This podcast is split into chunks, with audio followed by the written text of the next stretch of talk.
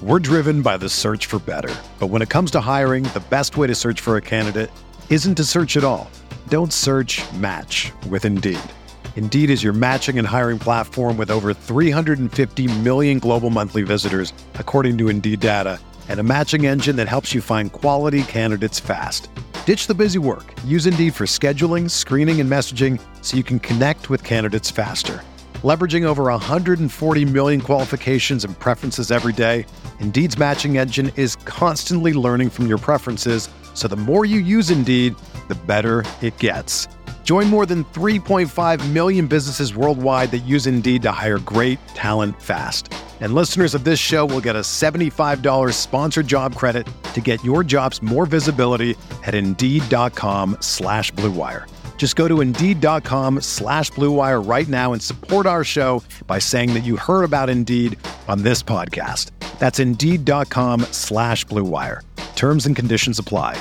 Need to hire? You need Indeed.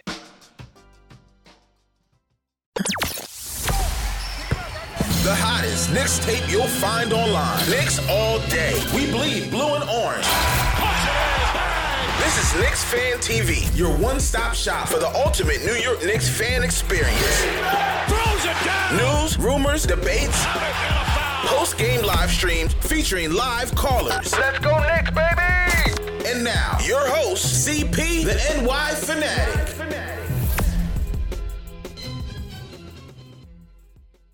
All right, let's start the stream up. Monday Night Knicks, salute to Knicks Nation. The NBA season, the most chaotic season we've ever experienced, is finally over. And now, on to more important things. The Knicks offseason has officially kicked off, even though we've been there since February. CP from Knicks Fan TV checking in on tonight's episode of the Draft Q&A. Tonight's special guest, he is the lead NBA draft scout and writer for Bleacher Report. Jonathan Wasserman in the building. Jonathan, how you doing, man? Thanks for joining tonight.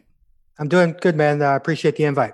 Absolutely, man. So, like I said, a chaotic season is officially finished, and now we segue into one of the most unpredictable NBA drafts in, in history. and I say that because there's a lot of chatter um, about the top two picks and, and Minnesota and Golden State potentially trying to trade out of it. Um, what do you gather is, is the motivation for these two teams to, to trade back potentially? And do you see a potential play here for the Knicks? Obviously, LaMelo being the target. You know, what, what do you think is, is happening here? Yeah, I think the motivation is the fact that nobody loves anybody. Um, and, and the Timberwolves, you know, even, even the, the guys who are projected to go high aren't great fits with what they have. And, uh, and the same thing with the Warriors. And so the obvious idea here is to trade down for a guy who fits a little bit better and get an additional asset uh, on the side. And, you know, I, I got to imagine um, the Knicks are at least thinking about moving up. It seems like there's a way to get a top two pick in this draft. Um, it seems easier than than usual than in, in previous drafts. Usually, to get a, a, number one, number two pick, you have to give up a lot, and in this year, that may not be the case. Um, the question is: Is it going to take Mitchell Robinson or R.J. Barrett to get a top two pick? I'm guessing if it does take that, that they that they won't be willing to put those two guys into a deal. Um, but I'm not sure it may. I'm not sure it may. I mean, it may it may take future draft picks. It may take a, a bunch of the young guys in the team, combination of both. But I think that's really the question uh, executives are asking right now when they're trying to figure out how this board's going to play out. Is we know that Minnesota and Golden State are interesting in moving down, but what is it going to take um, for them to actually move down? Yeah, you're not the only person who said that the cost might not be as high as previous years. I'm just the Warriors in particular is very intriguing because I just don't know what their angle is here. You know, do they want to trade down for one of the wings, whether it be Okoro, uh, Vassell, as they've been rumored to be interested in? Do they want to go after a more established piece? You know, is it a is it a Beal? Um, even though I don't think Embiid will be on the block with Doc getting there, you know, do they want a more established piece to get right back and, and compete with the Lakers there in the West? Yeah, I don't know. I also think they might try and save some money. And maybe they'll try and get rid of Wiggins' contract. Um, and then also you know, if we're talking about money too, they might want a, a rookie who they're not going to have to pay as much, and probably whoever, whatever rookie they take, is not going to be a featured guy in the offense. Um, and so, it may be worth trading down for a, a, lower price rookie who's maybe a lower maintenance player who can fit in a little bit. Like like Haliburton is a name I've heard thrown out, um, and then guys like you mentioned, Avdija, Okoro, guys you probably don't want to take at number two. Much rather take, you know, number six, number seven, number eight. I don't know what veterans are going to be available, honestly, in, in terms of trading for a an established guy like right. Jrue Holiday or Beal. Like I just I just can't see a deal working out there. But um, I think it's a lot more likely that they end up moving down a couple spots and actually trading for a star. Yeah, and, and as you said, you know, salary cap implications unknown, but uh, a lot, a lot of implications once that number is set in terms of how teams approach this draft. Um, I'm with you. I, I don't see the Knicks being as aggressive in terms of um, throwing RJ or Mitch in the deal for for Lamelo. Um, but that now there is talk. You know, Berman of the Post has, has come out with an article tonight of the Knicks potentially trading down if they don't um, get Lamelo. Uh, you know, what what are your thoughts of, of a potential trade down in, in this draft? Yeah, I think it's totally plausible. Um, the difference between number eight and number fourteen is nothing. And uh, and there are guys like you know Maxey is going to be the name who's probably thrown yeah. in there um, with Kenny Payne and, and Kentucky, Kentucky, connection. connection. Mm-hmm. Um, and Maxey could easily have a case at number eight. I mean, I have Maxey number 10 on my board. And honestly, the difference between him and, and Vassell for me, who I have at number eight on my overall board, is so, so small. Um, and so it'll be interesting to see if they do move down, like what they could get for moving down. Yeah. Um, if there's a, you know, a young guy who hasn't really taken off with their team, you know, like a Mo Bamba, probably not exactly Mo Bamba, but mm-hmm. like a mm-hmm. guy like that, um, who's, who's, you know, a good buy low candidate. Um, if they can get someone like that, plus move down for somebody like Maxey, I'm sure they're going to look look at it. Um, but uh, you know, I'm I'm still wondering if they're going to look to move up a couple spots, and I think everything is in play here. Yeah. Um, and uh, there's just going to be so many phone calls, and there's you know the teams in front of them, like the Bulls, are going to be looking down, probably interested in moving down as well.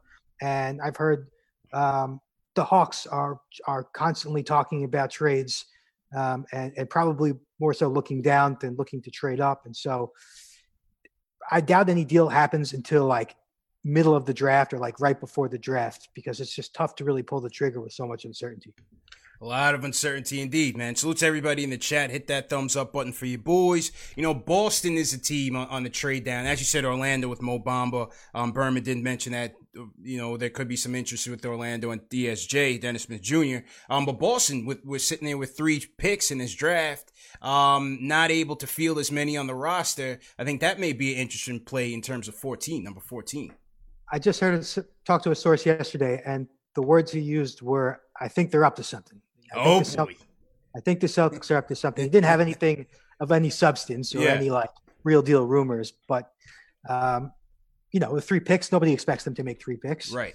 So the question is what they're going to do with it, and um, it would make sense for them to if, if they like love one guy. And I keep bringing up Haliburton, and I know I got a lot of shit. Yeah, for yeah, we'll talk about that. yeah, but I tell you right now, everybody loves Haliburton. Wow. Um, even if they don't see a star player, they just nobody sees any stars in this draft really. Mm-hmm even you know even Lamelo has a lot of skeptics in terms of how high his ceiling can go, and so uh, I think the bar is kind of low. And and Haliburton is just a guy who is so low risk and fits for everybody. And I, I won't keep using his name, but but if the Celtics see a guy like that or, or Okoro, who's just such a you know a good fit anywhere, you can throw him in multiple positions. Don't have to have a certain roster for them to come in, and and so uh, it's definitely going to be interesting. I'd imagine Boston I'm, I'm imagining that there's somebody that they like that's probably not going to fall to 14 that they're going to you know look to Try see to if jump. they can package yeah. a couple picks and, and, move up. Yeah. Now, now in your mock draft last week, as you alluded to, you did um, put a hypothetical trade scenario there where you would have the Knicks trading up to four with the Bulls for Haliburton in exchange for eight, uh, Kevin Knox, and I believe 38. Uh, now the Knicks fans were coming for you, man. I was, I was trying to, I was trying to stave them off, man. Tell them to fall back. But your, your explanation was more so, like you said, that um, that there is a lot of talk that that the, the execs are high on Haliburton. I'm just if he, you know, not to say that he wouldn't necessarily fit with the Knicks. I just feel like he can't run the offense um, on this team, and they're still going to have to go out and get a point guard even after taking him. Sure, I, I, agree, and and you know, if you look at my personal board, I have Haliburton at number twelve, and I have Killian Hayes at number two. But that's just not how most NBA guys see it. Yeah, and, and I think uh, I think again, there's something about Haliburton, and it's it's not just his high IQ uh, and his passing and um, the intangibles and, and, the fact that he's I know it's a cliche and the buzzwords, but like he's the type of guy who makes guys better. Mm. Um, and if you hear him interview, he's just like an A plus interview, mm. high character guy. And again, in this draft, and I, one scout I talked to said his team is putting more stock into intangibles this year than any other year because it's so hard to identify the talent mm. that they'd rather just get a, a, a good teammate, uh, a safe pick who who again can fit in anywhere. And I think with Haliburton, yeah, I have a lot of questions about whether he not he is a lead point guard. I actually like him better as a two guard. Right. Putting him so next to um, so a, a, faster breakdown guy who can who can get into the lane, and that's really the big concern with Haliburton. Can he blow by guys? Can he shoot right. off the dribble? I'd probably say no to both of those questions, but he's a good secondary playmaker. And I think with Haliburton, he gives your team flexibility in the rebuild. So you can draft Haliburton and then still go out and get a point guard, or you could draft right. Haliburton and still go go, go out and get an explosive two guard. Like you could do a lot of different things with him. Um, and so I think that's what makes him so attractive. And again, I just when I did that hypothetical trade, first of all, it's just for fun. I, yeah. This is not any rumor, and, and I, am not like putting money on that happening, and I don't even think it should happen. But I'm just telling you, guys love Haliburton, mm. and the love for Killian Hayes is stronger on Twitter than it is in real life. Interesting. And, and so um, I'm betting if the Knicks had a choice between Haliburton and Killian Hayes, from what I hear, the Knicks and other teams would take Haliburton. Wow. Um, wow. Um, and so that's just, you know, I was just playing around with that.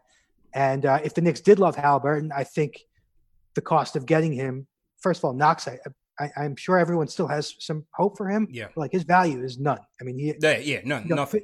Listen, potential is great. Potential is, but if you've shown no proof of reaching it after two seasons, then yeah. the potential kind of expires. And I think people have a lot of questions about whether Knox just gets it, whether he has a field. So his value is limited. And then, of course, I just threw in the number 38 pick because what the hell, if that's what they really needed to get the job done. If the mm-hmm. Bulls were like, in order to get this deal done, you have to throw in the 38 pick or it's not going to happen, I'm guessing the Knicks would throw in the 38.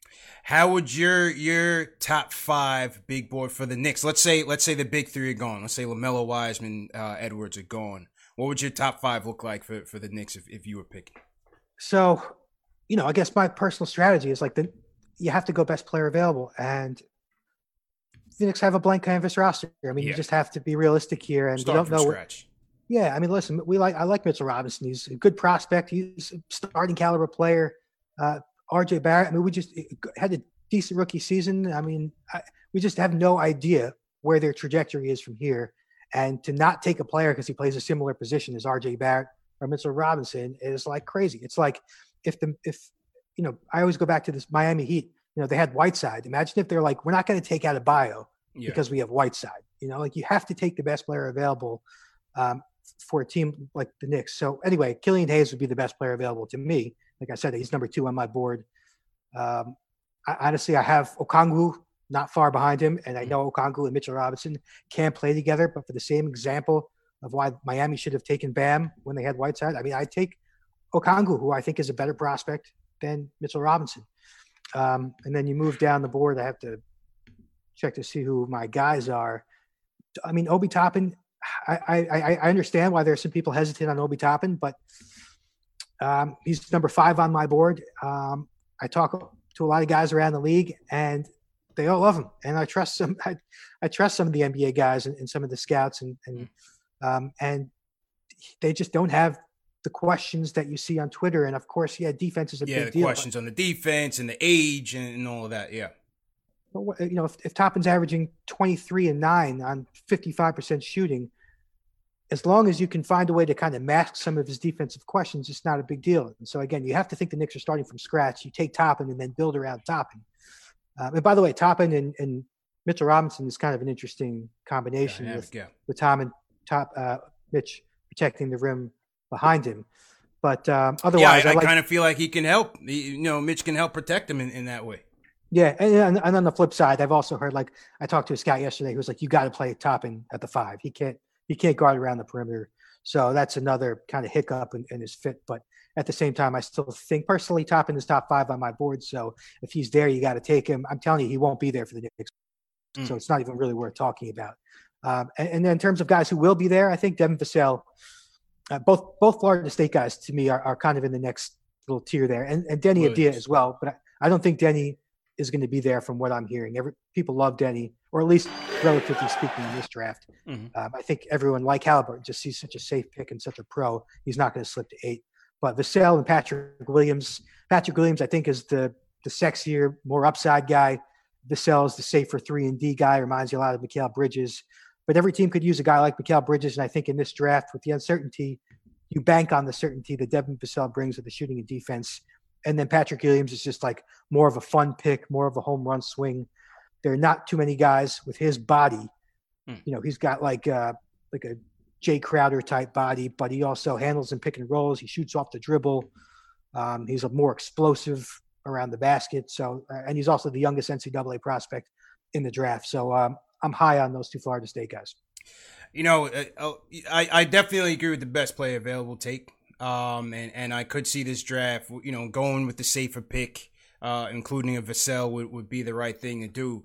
Um, Knicks need everything, like you said. They they're they're painting with a blank canvas right now. I just look at the the point guard position right now.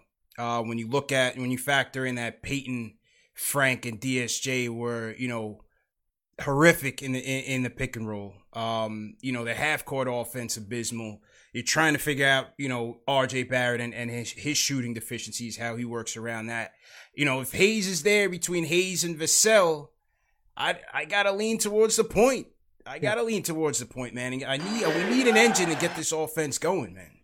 Yeah, no, and I, I would do the same thing. Um, even though, if, if I'm thinking, you know, trying to picture what Leon Rose is thinking, and if they're really taking um, like details into account, you know, Killian Hayes, his big weakness is, is three point shooting. Mm. And so the big concern is, okay, do I build a big three, the three guys, and none of them are good shooters right. with, with RJ Mitch and Killian Hayes. And by the way, Killian Hayes is not a very good decision maker either. So there are kind of questions about like, you know, giving the ball to a 19 year old kid from France who had a sky high turnover rate and can't shoot. Mm-hmm. So, I mean, on paper, that sounds like a bad decision. On the other hand, we're thinking long term here. And Hayes, to me, is a top five prospect in this draft, and the Knicks can't afford to pass on that. Yeah. Um, in terms of Vassell, you know, you, you watch film on him. What do you make of, you know, his ability to potentially inch out more than just, um, you know, stationary or just a catch and shoot three point shooter? What, what do you think about his ability to to get it done off a movement or even create plays for others? I don't buy the creating plays for others. I don't think he's going to be somebody you give the ball to in, in ball screen situations, or certainly not isolation. But um, I'm buying his pull up game. I mean, he improved. Uh, I think he made 31 pull ups on 38% this year. He's got that really high release and get up over anybody. Um, and I love the jump from one year to the next. He's young. I, I, hear a ton of great things about him off the floor in terms of a guy who people think can maximize his potential. Um, I don't think he's he's ever going to be a like a top option in an offense. Um, I think maybe the hope would be like you know, best case, and, and, obviously this would be amazing if he turned into Khris Middleton, but that type of scorer who is not necessarily super featured, but just finds a way to get you 20 points off different actions. Uh, I think more realistically, his ceiling is a little bit lower than that, but uh, I'm buying the defense. Yeah. I mean, it's not only does he have the athleticism to make all the flashy plays on the ball, but he is so damn smart. He just sees plays before they happen on and off the ball team defender, on ball defender. Like there's just no way he's not going to be a good defender. Uh, and of course, back to back years, 40% from three. And now the question is, what can he, you know, build off the dribble? And I think he's got that one two dribble pull up game. We saw a couple flashes of step backs here and there.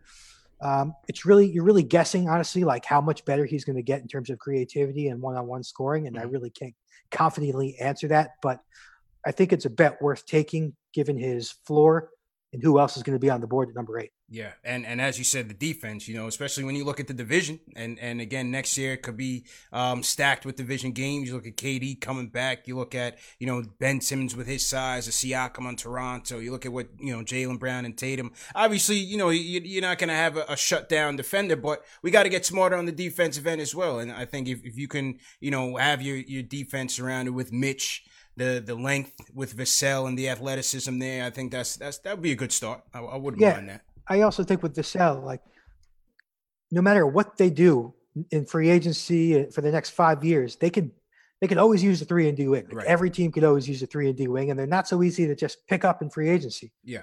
Um, and so they can bank on Vassell for the next, you know, four years of his contract being a cornerstone part of their rotation, regardless of who they add. He doesn't have to fit with anybody else. Like they could just always use a guy like that. Now, a, a guy that uh, I've heard it, that is dropping, and and you had also mentioned that early last week is Cole Anthony. What are you hearing about Cole, man? That that uh, these execs are so sour about.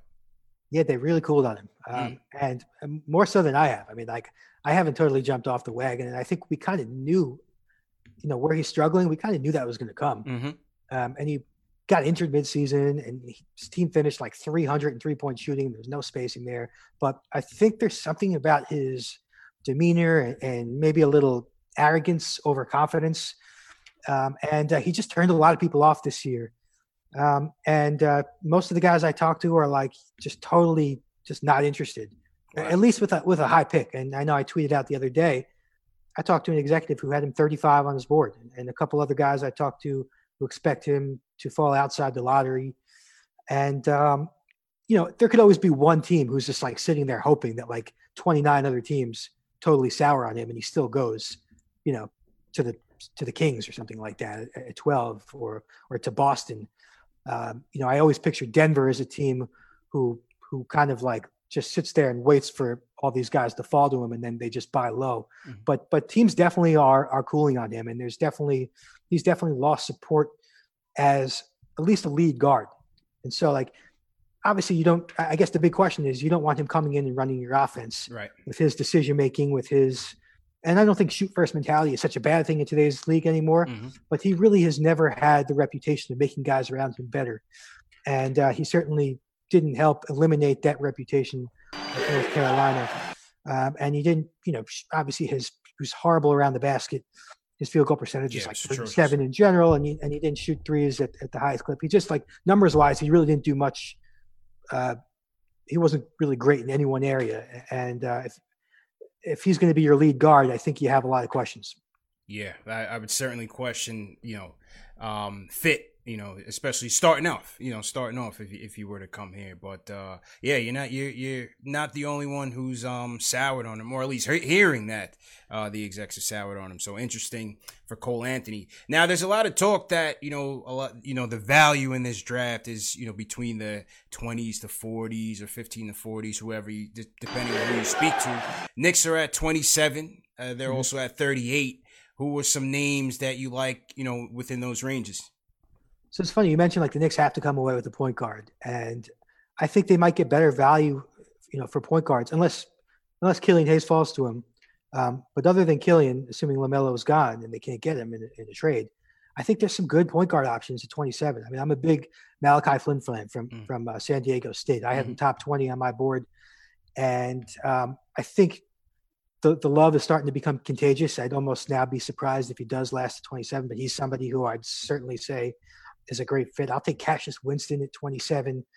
Uh, I know he's a guy who, who has a really good chance to be there just based on tradition. These senior point guards tend to slip and they kind of get viewed as backups, you know, like Jalen Brunson, Devonte Graham, Malcolm Brogdon, mm-hmm. and uh, another guy who I think you could just buy low on and amazing shooter and just a smart passer, high intangible guy. Um, Desmond Bane from TCU is somebody who I think is probably should be a target for a playoff team as somebody who can come and help right away. But at the same time, I think if you're the Knicks, Bane is a guy who's talking to teams. He's selling himself as Joe Harris. Like that's the mm-hmm. comparison he's using for himself to teams. Um, and, and uh, you know, a shooter, a high IQ guy like that moves the ball, plays good team, smart defense. Um, I think he's a, a good fit at 27. Um, Tyrell Terry to me, I don't think will be there at 27. I've moved him into my lottery, but there are still there are still some people who are who are hesitant on, on Terry. Mm-hmm. I think that might change after the NBA Combine. His camp has been pushing out to me and other guys that he's grown to six three and added twenty. Yeah, pounds. so they said he, he, packed on some some pounds and some muscle there. Yeah, and so if that's the case, um, I'd imagine twenty seven would he won't be there, but he's a guy. Maybe if you're the Knicks, you package thirty eight and twenty seven to try and move up to get Terry. To me, he's lottery talent in, this draft. Mm-hmm. Um, and uh, I like Jahmi'us Ramsey, somebody who hasn't really been talked out talked about much, mm-hmm. and and he he could easily be there at 27. And, and the Knicks, who you know, kind of like when they took Mitchell Robinson, and, and like he was kind of like a risk reward play. The the reward was the ups. There was obvious upside with Mitchell. there's upside with with Ramsey for a guy who was projected to be a, a fringe first rounder. He's six four, good athlete, big time shot maker, scoring instincts, 42% from three. He makes bad decisions. He has defensive lapses. Mm. Uh, but I think for a, a, number 27 pick, a freshman with his body and shot making ability, and he's got a great foundation to build off if he gets the right coaching. And the Knicks just put a lot of stock into their player development with these new hires. So uh, Ramsey is a guy I think has a lot of potential, and if gets the right coaches around him, they can maximize it a little bit of instant offense. I certainly wouldn't mind that. And we're talking to Jonathan Wasserman of Bleacher Report. So to everybody in the chat, hit that thumbs up button for you boys. If you guys got questions for Jonathan, hit us up. 657-383-1509 is the number to call in. So to everybody in the chat once again. Um, it was announced by Shams today that um, starting October 16th, I think for the next month, the prospects are going to begin um, in-person workouts for the teams. Um, with so much time that has elapsed, how much do you factor those workouts in? You know, guys have had time to work on their game. They've, you know, worked on their size or, or whatever weaknesses. How much do you think teams are, are, factoring in those individual workouts in terms of how that affects their board? More than ever. And mm-hmm. normally I'm like, you know, don't put much stock into the workouts. Don't watch the videos of the seven footers dribbling between the legs and banging threes. This year, put stock into it. I mean, these scouts are like anxious to do their job because they've been doing nothing for a long time. And a lot can, uh, I've really, a lot can actually change from, you know, seven months since they played. And guys have had nothing to do. You know, there's, they don't have the same social lives to distract them. So guys have been in the gym. They got nothing else to do but work on their games, their shots. And so uh, I think, I think teams are going to put more stock into these workouts than, than in a typical year.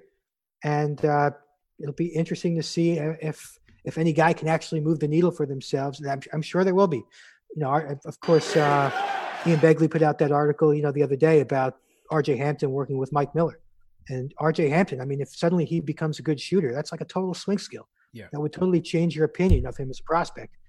And um, his shot looked a little different. I, I mean, I know it's just a workout, but he only played like 15 games overseas and if mm-hmm. he's able to convince a team that he's changed his shot and he's worked on it, and, and suddenly he's got a much better chance to be a, a plus shooter, I mean, that's a big difference in your evaluation. So I think yeah. I think teams are actually going to put stock into workouts when normally we'd say like, you know, don't don't get too excited. Yeah, and, and you mentioned RJ Hampton, my guy, uh, NBA Draft Junkies. He was down in, in Dallas with Tyler Relph and, and RJ Hampton and uh, recorded that his his most recent workout. And, and he was pretty impressed. He was pretty impressed with the shot adjustments. Um, a lot of the scouts are, are uh, liking the tweaks that he's making. And um, yeah, you, are certainly seeing some um, lottery or, or a little bit later for, for RJ Hampton in terms of the latest mocks. So uh, that that's certainly going to be interesting to see. Let's go to um we got a super chat in here from Kaiser Sose 718. He says Aaron Nesmith, the best shooter available. Now he was shooting about 50 something percent from three. Limited sample size. What's your thoughts on on Nesmith going into this thing? Yeah, I mean I'm obviously the numbers are ridiculous. 52% in 14 games. So I mean that's like 14 games is like a long enough to be a hot streak. Mm. So he shot 32% last year. I mean, it, it, was it was a ridiculous 14 games. The problem I have with Nesmith is that he really doesn't do anything else. Mm. It doesn't add value anywhere else. Now, if he shoots 52, anywhere close to 52, obviously he won't shoot 52% in the NBA. But if he shoots 42% every single year, he'll always have a job and he'll always have a role. Um, I just he had 13 assists in 500 minutes this year. He mm. doesn't put the ball down. He was 13 of 37 on pull-ups. Um, he's just really just a total catch and shoot guy, and that's fine.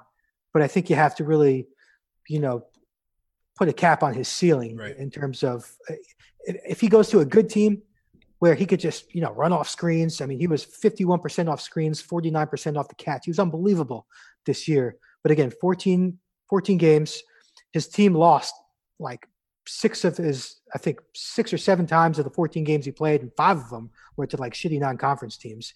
Mm. Uh, and, and Stackhouse drew up some really good plays for him, so he had a lot of good open looks. Um, listen, I'm not saying he's not a good shooter. He's definitely a good shooter, but I think if we're talking about the Knicks at number eight, I think that would be a, a major reach. I have him more as a guy in the twenties. Got to got to be a bit more well rounded for sure. Um, shout out my guy Robert Paris. He sent in the super chat. He says uh, Thibs ain't starting no rookie except for Obi. I think that was a, a, response to the Killian Hayes talk.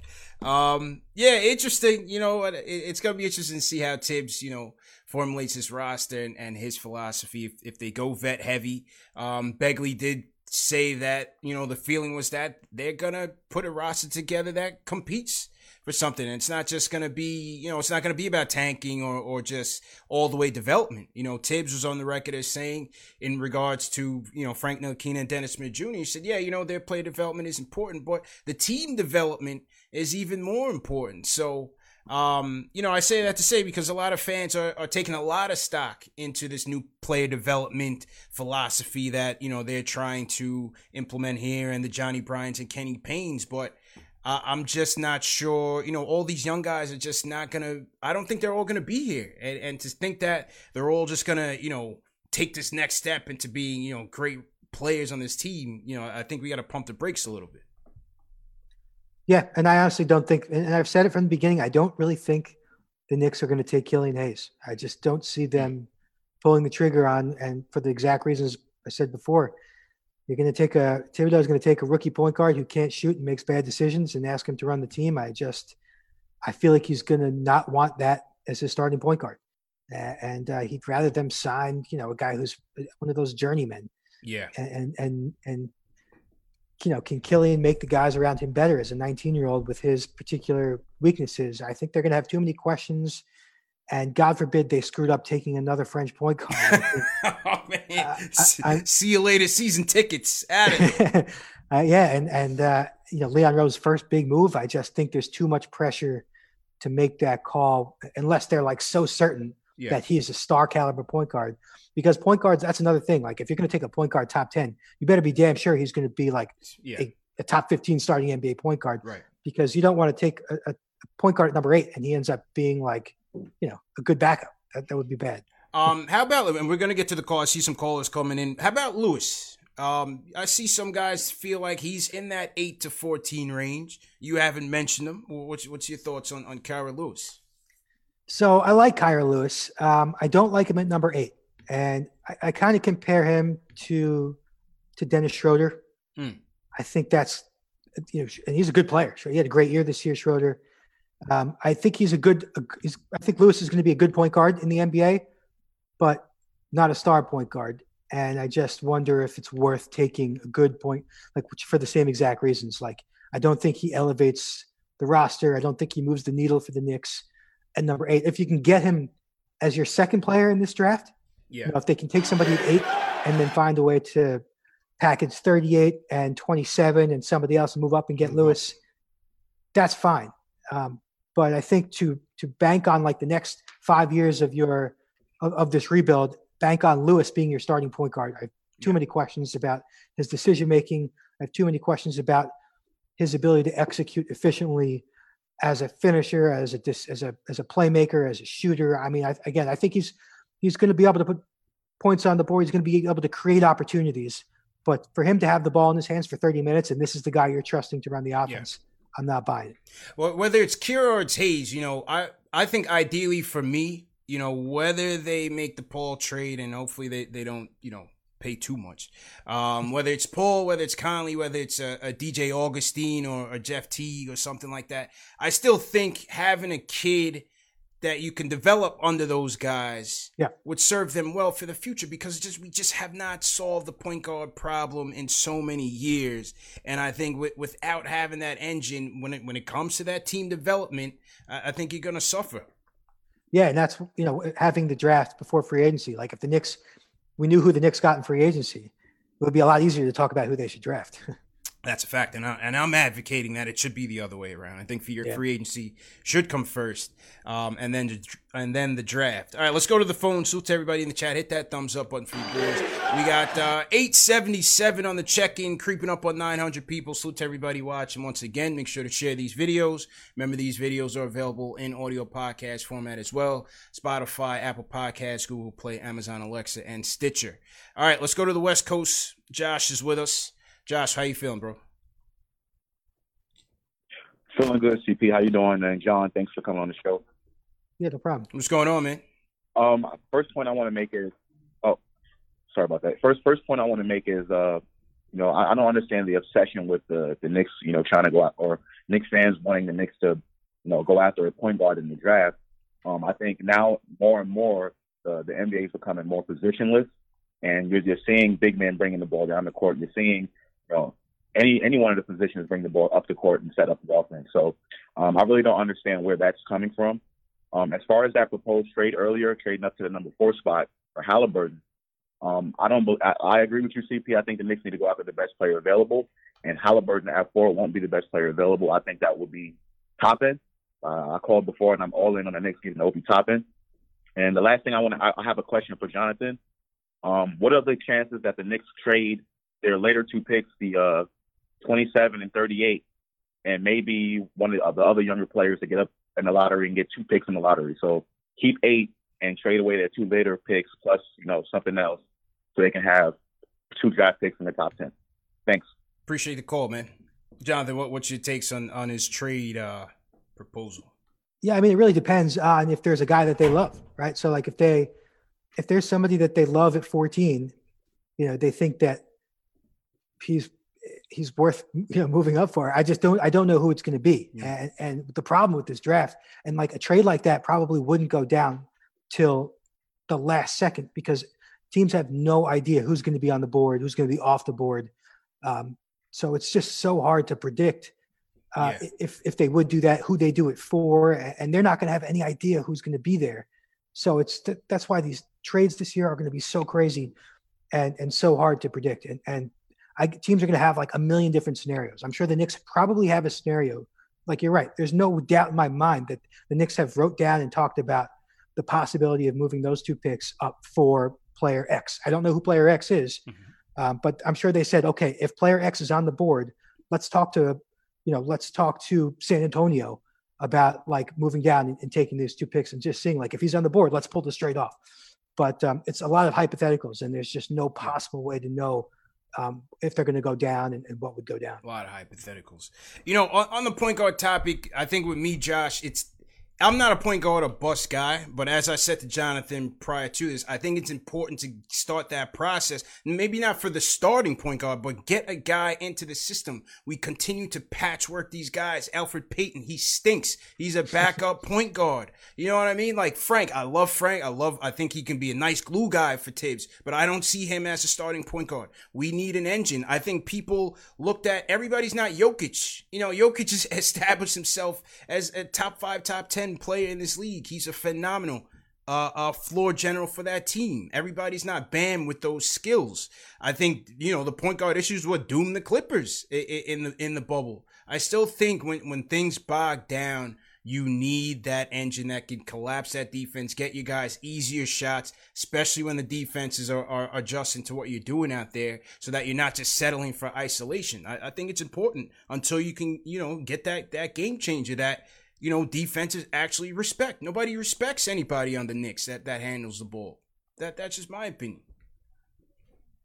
All right, um, back to the phones. Let's go to um Baltimore. Justin, what's going on, man?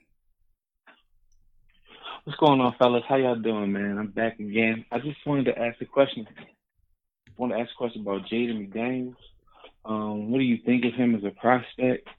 Do you think he can be an actually good pro? Um, I also want to talk about Obi Toppin. Do you think the Knicks should trade Julius Randle and try to pick up Obi Toppin because he can stretch the floor? And my last question is, what do you think about the 2021 class? Who do you think the Knicks should target? I know it's a little early. it's, it's, not, it's, not, too early for that question. The Knicks should do everything to get Cade Cunningham. If the Knicks could get Cade Cunningham, uh, you know, the, the whole narrative shifts on on the Knicks rebuild. Like I think Cade Cunningham will be at Oklahoma State is uh, is one of the best prospects I've ever I've scouted since doing this. Mm. And not only is he a phenomenal prospect, but he's a six eight point guard whose signature is making guys around him better, and he's added a three ball. And like Cunningham is just, you know, he's in that. You know, there's Zion, there's Anthony Davis. Like he's in that level, I think, of prospect, and of course Doncic as well.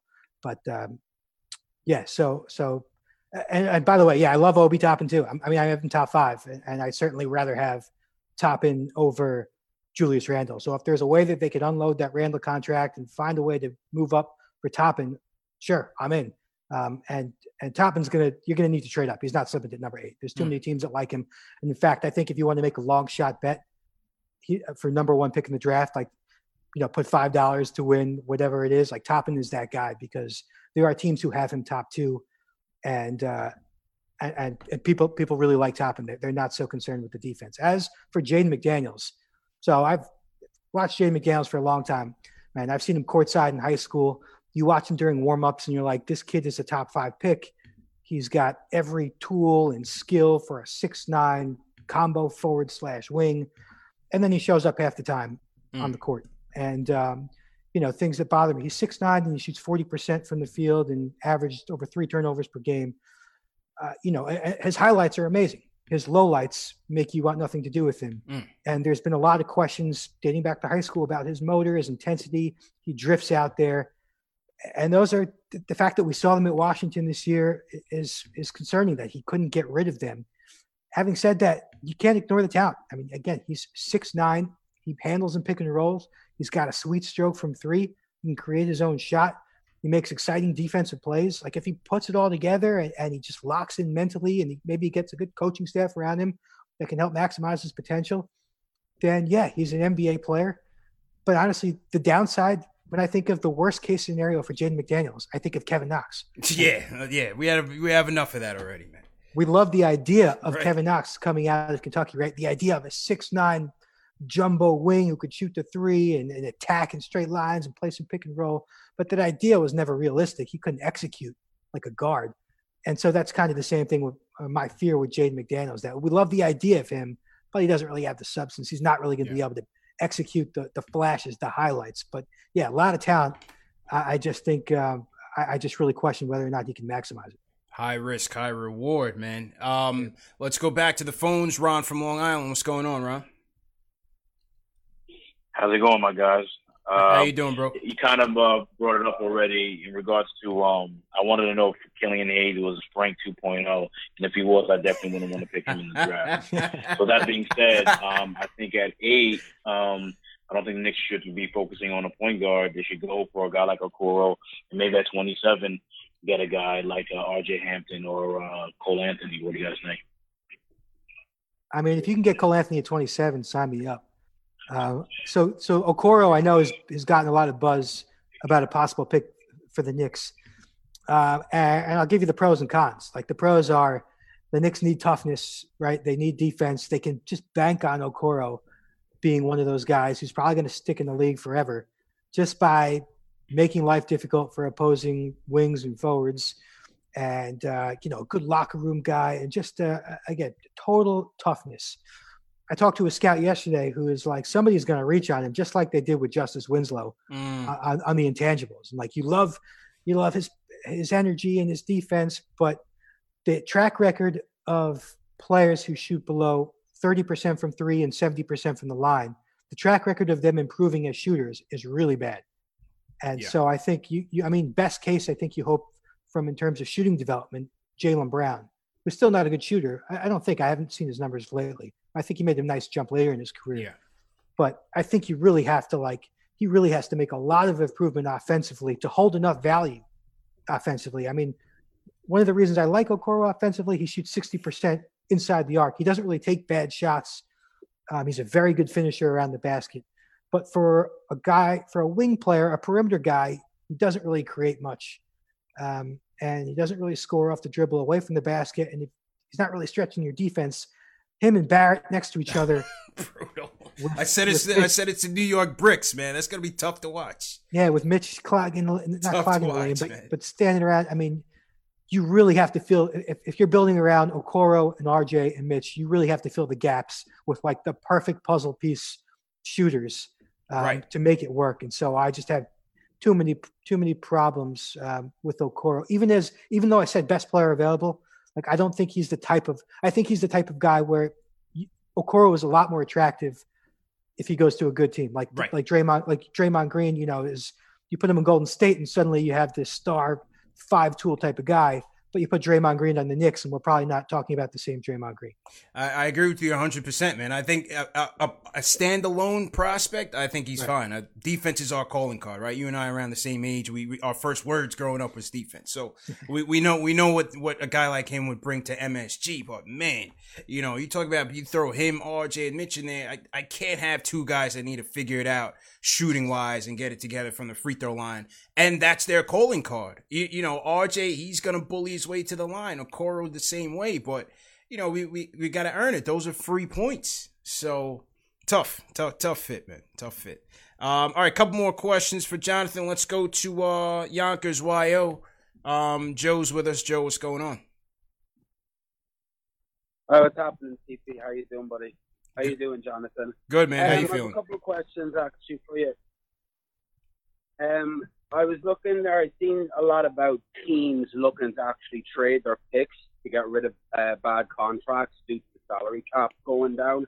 Um, I was just wondering if you heard anything about what teams might be actually looking to trade their picks with bad contracts. And would you think that the Knicks would be interested in taking on salaries with the contracts?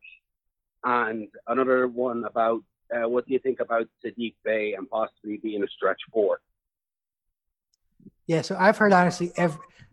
I talked to somebody the other day, and he's like, he, I, have heard a trade rumor about every single team in the top ten, and so um, everybody's looking to move um, in, in, terms of you know getting rid of contracts to, um, with the picks. I don't know. I, I, haven't heard anything specifically about it. I'm sure it's being discussed. Um, teams just don't love anybody in this draft. So it's certainly possible. And I'm telling you, every single team is talking trade. Uh, Saddiq Bey, um, a lot to like about Saddiq Bey. I, I, wouldn't take him at number eight. I mean, if we're talking about, he probably won't be there at 27, so you'd probably have to trade up for him uh, from 27. Bay, obviously, his body is really impressive. And like you said, stretch four. I don't like him as a three. Mm. I question whether or not he's guarding wings around the perimeter. He's a bit slower Slow. footed. Yeah. But um, but I think pretty perfect uh, stretch four type in today's league. Of course, 46% from downtown. The shot looked pretty good. Um, much better off the catch than off the dribble. 29% on pull ups. And so I question with Bey what else translates other than his shot. And I talked to one, most scouts have been pretty positive on him. The one who played devil's advocate, who wasn't very high on him, was like, well, he's a system player at Villanova that makes everybody better, that team. And if his shot's not on, like, what's he doing? He's not hmm. really putting pressure on you, driving to the basket. Um, I don't think he's going to be a plus defender. I think he can hold his own against power forwards, but if his shot's not on, I'm not really sure what he brings to the table. I, I think that's a little harsh, honestly. I mean, mm-hmm. I think he's a good decision maker. He actually graded really well in pick and roll situations, not really as a passer, but mostly he used his body well to to get downhill on, on drives. Um, but he's a really high character guy. Everybody raves about him in terms of interviews and locker room stuff and, and just um, being a good person and coming from a good background. And of course, all these Villanova kids um, get rave reviews. Yeah. But they turn um, out to be pretty decent pros. You know, you see Bridges taking that step up, Jalen Brunson doing his thing. Yeah. Um, Paschall, Paschall with the Warriors doing his thing as well. Yeah. I think people see a good, a nice little role player. Nobody that you'd reach on but I think if you can get him in the, the mid to, to late first round, I think that's a fine pick. Yeah.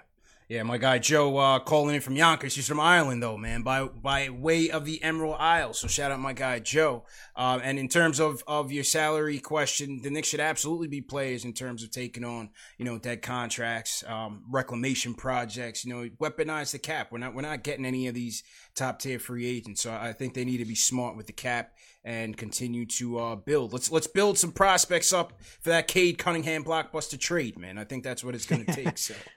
Let's do it. Um, let's go to Shaolin. Louis with us. Louis, how you feeling, man? Hey, CP John, what's up, fellas? How's everything going? What's going on, bro? What's your what's your uh, your topic?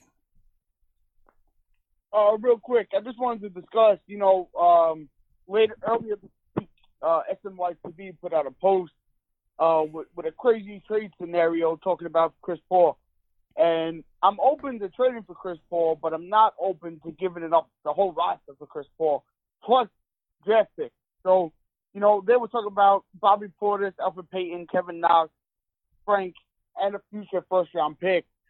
And my thing is with that trade, if we're trading up all those players and future picks, and we're taking back that huge salary in CP3, um, I just I can see that handcuffing us in the future when trying to round out our roster. Um, so I just want to see your thoughts on the CP3 trade. Um, I'm I would like to have CP3 on our team. I think he'll be great in the development of RJ Barrett and Mitchell Robinson, the two corner pieces that I want to build around. But at the same time, that salary, that um, that contract really scares me moving forward. Uh, so I'll let you guys go. Uh, big fan of the show. Keep it up. Everybody hit that thumbs up. Hit that thumbs up button there. for you And, uh, boys. you have a good night, all right? Louis, appreciate it, man. We're over a thousand people in the chat. Hit that thumbs up button for you boys. Um, hit that thumbs up. Hit that thumbs up. There you go. Yeah, man. fellas. Absolutely, bro. Take care. Um, listen, Jonathan, man, I, I would I would love the CP3 trade. Obviously, with the season that he's had, you know, he was outstanding, and and you know who potential trade partners out there, whether it's Milwaukee or you know so on. I think the price is going up, so I don't, you know, it's it just seems like same old Knicks, man. If, if you're gonna tell me that the Knicks are now gonna trade potential draft prospects, a young guy, to take on a CP3 with 80 million dollars left, that Hammy's gonna go at some point, man. He's 35, 36. Something's gonna happen, man. He had a he had an aberration type of season in terms of injuries. Oh, give me your thoughts on it. I mean, the whole point of getting Chris Paul would be to make like the young guys better. So Sure. you can't give up Frank and Knox and your picks if you're going to get. What's the point? Right. Uh, I'm, I mean, I, I see how it could, you know, give the Knicks some credibility. Um, I could see, of course, he'd help RJ and and Mitch, but I wouldn't give up picks. Um, I don't know what picks they were talking about in, in the proposed deal. I wouldn't give up. I think it was one of the Dallas ones, and that's one I definitely would not part the 2021. I definitely would not touch the 2021, especially with Kristaps, you know, paper mache over there in Dallas. It could be worth, could be very uh, uh, worthwhile that pick. That's true, and, that, and I'm I'm excited about the ne- the next couple year drafts. And uh, again, I mean, like, I would want Chris Paul to come here and make Kevin Knox into something, and and help turn Frank into like a good combo guard who could play off the ball more. And Yeah. uh, to to give them up for him, I just it, it seems like counterproductive. Um, I see both sides. I see why you could want Chris Paul after everything the Knicks have been through over the past how many years with the point guard play, but um, not for me. Yeah, Yeah, I I agree, man. Definitely agree. You got time for one more call? Yeah. All right, let's go with it. Let's go to. We got to go to my guy in Florida. His name is Jay, but we call him the anti Haliburton. Jay, what's going on, man? Man, man, John, man, what's CP? What's up, man? Run it up, man. Run, run it up. Hit the that like button. thumbs up button for You you know, hit the subscribe button. Listen, if you're telling me that the Knicks would trade up for Haliburton, bro, I don't think I'll watch the Knicks ever again, bro. I'll give them, I'll, I'll renege my, my fan card. Never again will I watch the team, bro. I just do not see it, brother.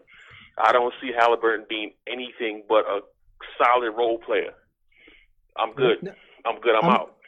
But my main thing is like, you're, you're, you're saying that a lot of these players from 8 to 14 just okay, right? So why don't the Knicks just trade up?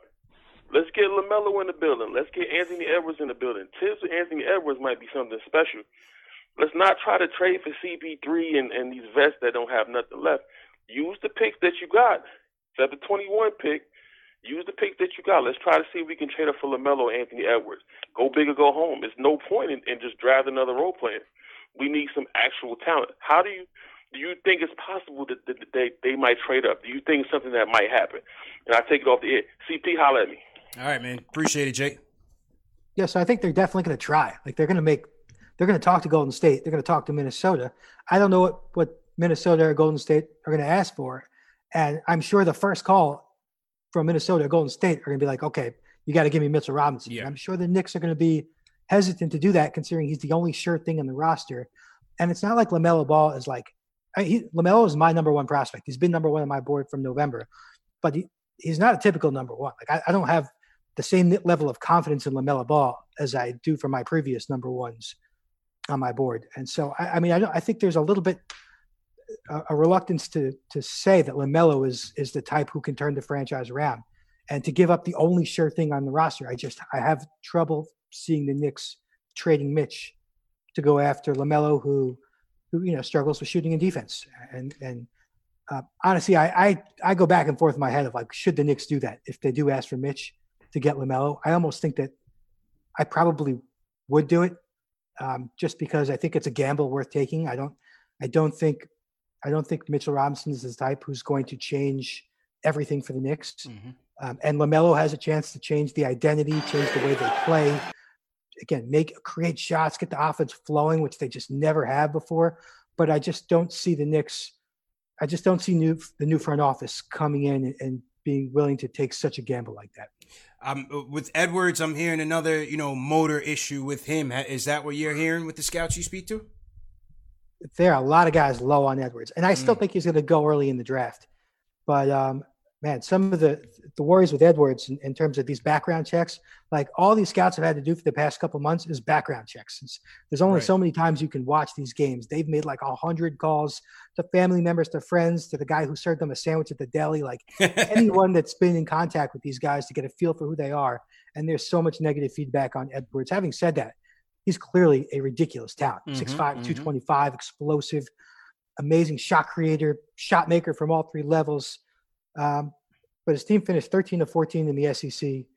Um, and uh, he- just, there's a lot of bad habits on the floor. Like his shot selection is terrible. He has a really bad feel for the game. I actually think, I, I think the Knicks should want no part of Anthony Edwards just based on their current roster. I think Edwards needs to go to a team that already has a culture and discipline and veterans to keep him in check because there's so much of his game that's just like pound the ball for 20 seconds and launch a 35 foot pull up, and that's his game. And yeah, he can make that shot, but that's kind of what he lives on. And you know, like I saw a stat the other day with Edwards. I try I try not to ramble, but Mhm. 78 guys took as many pull ups as he did, and he finished 75th in Yeah, terms of percentages. hmm And uh, I mean, he's just he's just not a very efficient player to go to a team that has no real talent to play off. But yeah, he's talented. I think everyone's hoping he's Donovan Mitchell or Oladipo, um, but uh, I just don't think he's right for the Knicks. This thing is going to be a crapshoot, man. But Jonathan, I definitely appreciate you coming on and giving us some time. You're a busy guy, so I definitely appreciate it. Um, just let the fans know if you what you're working on and and uh, where they can find you on Twitter. Yeah, I'm at NBA Draft Was on Twitter. We're just trying to get creative, you know, with this with content. I know we've been talking about the same guys for like seven years. It feels like Yeah. I don't know how much longer I can talk about Lamelo Ball for. but uh, you know, we're finding new ways to get creative. I'm talking to a lot of teams. That's really the most interesting thing is is what we're hearing. And right now, everyone is kind of exchanging information. Everybody wants to trade information um, and and hear new things and, and what everyone's thinking. And so that's you know, I'm trying to play in that game. It's a lot of fun uh, to listen to, and I can't believe there's still like five more weeks to go. But uh, maybe with workouts, we'll have some new things to talk about. Um, so just you know, keep tuned in. The draft conversation never really shuts off. Yeah, man, we'll definitely be tuned in and uh, appreciate all the coverage. Hopefully, free agency time, you'll, you'll come back and join us, man. Thanks again. I'm I'm in. All righty, man. As Jonathan Wasserman with Bleacher Report. Salute to everybody in the chat once again. Hit that thumbs up button for you boys. We are at 1,062. We need to get those likes up. Let's get those likes up. 1,062 people here in the chat. NBA draft Q&A going on. The season is over, but they want to hear that Knicks talk. They want to hear that Knicks talk. So definitely salute everybody in the chat. Um, tonight's show is sponsored by my friends at Manscaped. Fellas, you got to make sure that you're taking care of the lawn, man. Manscaped is the number one men's grooming tool below the belt. Comes with a state of the art design, a ceramic blade, uh, LED light, wireless charger, extra long battery life. You can use it in the shower. It's also waterproof. And on tonight's show, for our viewers, if you go to manscaped.com and enter promo code NIX on your purchase, you're going to get 20% off plus free shipping. So it's a great deal. Uh, a lot of guys have been tapping into this deal. I don't need to hear the success stories. Just go ahead and get the product. It's, uh, it's certified, man. I, I trust it. And uh, make sure you guys go to manscaped.com, promo code NIX, and enter for 20% off and free shipping. All right. So that was uh, Jonathan Wasserman of Bleacher Report. Definitely appreciate the time, Jonathan. Let me go back to the phones. Let's hear from two. Two, what's going on? Hello. Hello. Yeah, what's going on, man? How's everything? What's, yeah. what's your topic? CP. Oh man, my first time. Hey, man, much props to the show. I love it. No doubt, no doubt. Kept him keeping me going through this corona. Hello? Yep. yeah, yeah, yeah. I'm still here, bro. I'm still here. Go, go ahead with your point. Oh, I couldn't. Oh, I couldn't hear you. Okay. Stuff. Hey, yeah, I got two things. I wonder how they, why everybody killing uh Kevin Knox so bad here, man. Like he just that sucked. It's David Fizdale that caused his problems here. And now we stood this long for Frank Ntilikina for four years. We can't give Kevin Knox a little, a little leeway here. Yeah, well, I mean, you know, listen, with Knox, it's not just Fizz. He's on he's on his third. He's gonna be on his third coach with Thibodeau um, in three years. There's been questions about his motor. You know, you heard Jonathan talking about uh, uh, Jaden McDaniels and, and Anthony Edwards in terms of them just keeping their heads in the game. I think those same issues have, have followed Knox from Kentucky. Um, so again, a, a up and down rookie year, a worse sophomore year. So we're trying to figure out where Kev stands yeah, I right thought now. he was He's still doing young. good, and I I thought he was doing a little good until uh, his Fizdale started to worry about his job and decided he wanted to start yelling at him and doing some coaching. And I think that's what shot his confidence. But I think he should be all right, especially since we stood this long for Frank. We all hated Frank in the first couple of years too. Yeah, that's but I true. have a tra- I got a free agent thing for you. I wanted to see for you. Uh, now the Knicks throwing the bag at Brandon Ingram and Joe Harris. So I think I don't think Ingram is real, realistic. Um, Harris, who knows? We'll see. We'll, I got to see what does KD, what do the Nets have up their sleeve in terms of um, the upgrade? And appreciate the call, man.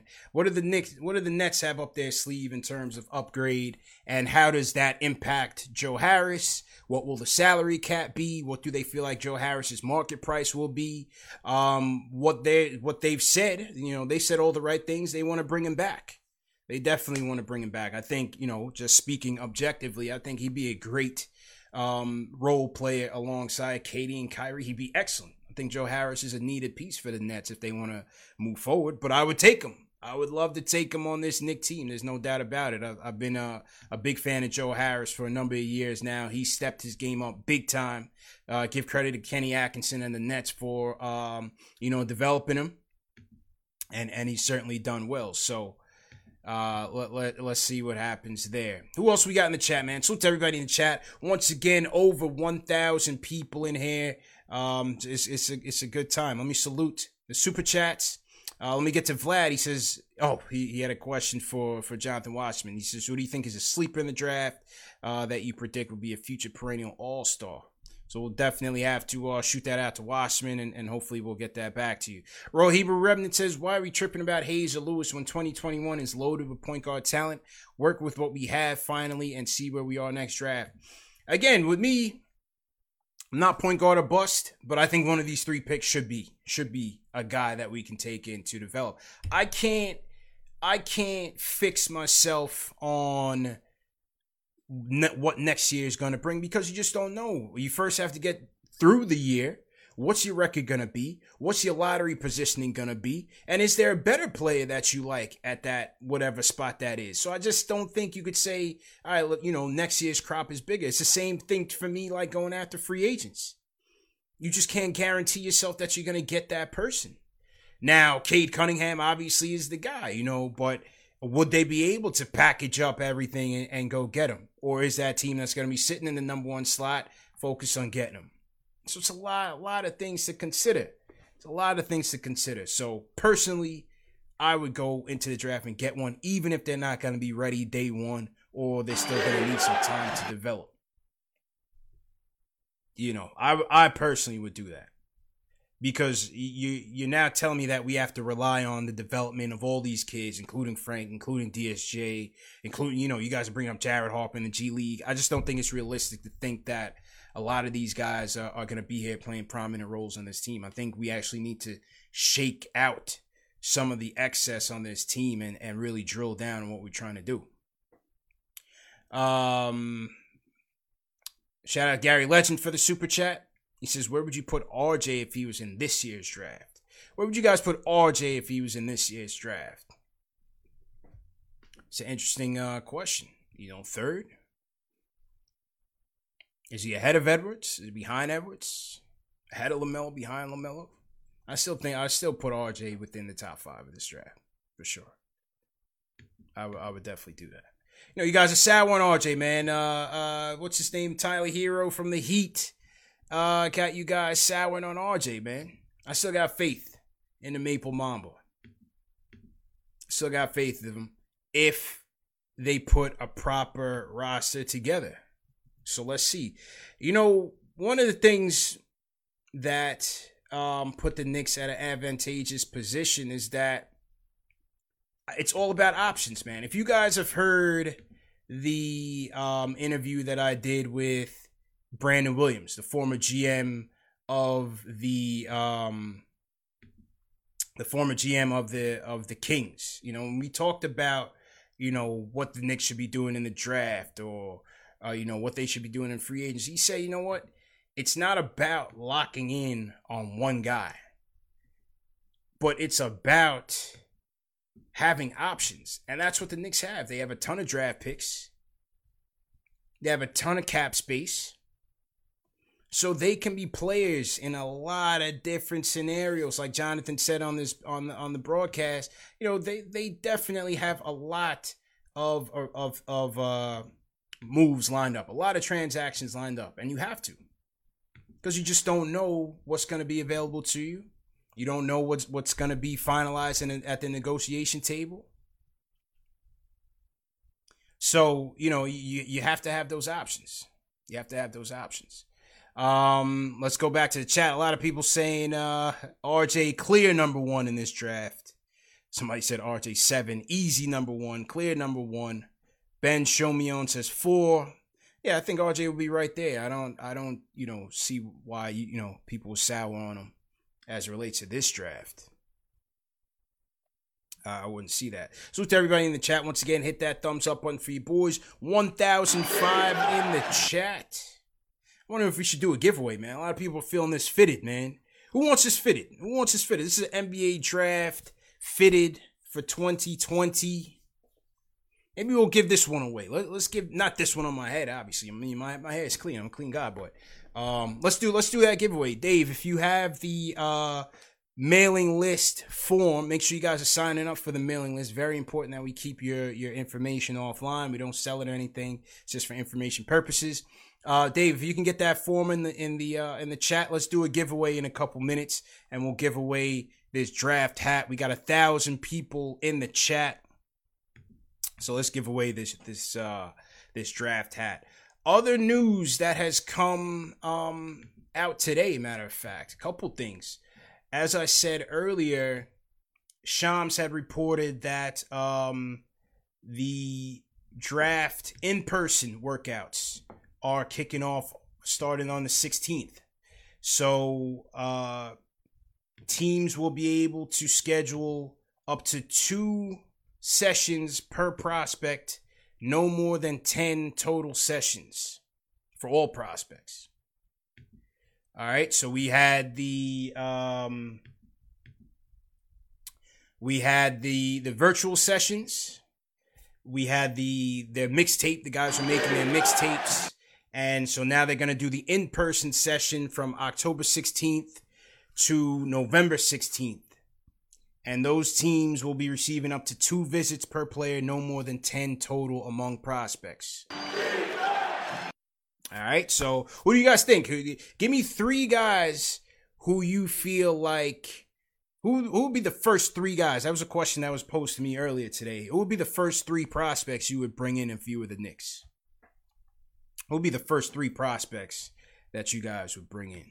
What do you guys think about that? So that's going to kick off this week.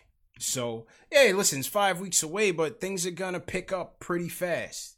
Things are going to pick up pretty fast.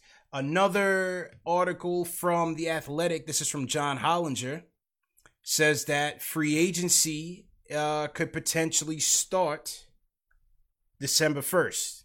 So you have the draft on November 18th and you have free agency on the first. So things are going to pick up quite quickly. That means, you know, because all these teams are f- trying to factor in how the salary cap is going to impact them. That means they feel like the, they're going to determine the salary cap by early to mid November. Early to mid November is when they anticipate the salary cap will be set. And then teams will know, okay, how am I going to draft, right? Is it Golden State if the if the cap is too low? Do they get concerned financially and really want to trade back now? Because remember, um, there's a rookie scale per draft pick. So obviously, the the further to the top you get, the more money that rookie's gonna make. So a team like a Golden State, there's a lot of cap implications uh, for a team like that. You know, but Golden State also has a lot of flexibility as well because they had the Wiggins contract that they could dangle out there. They have $17 million in the Iguodala trade exception. So Golden State has some some room to maneuver. Golden State has some room to maneuver.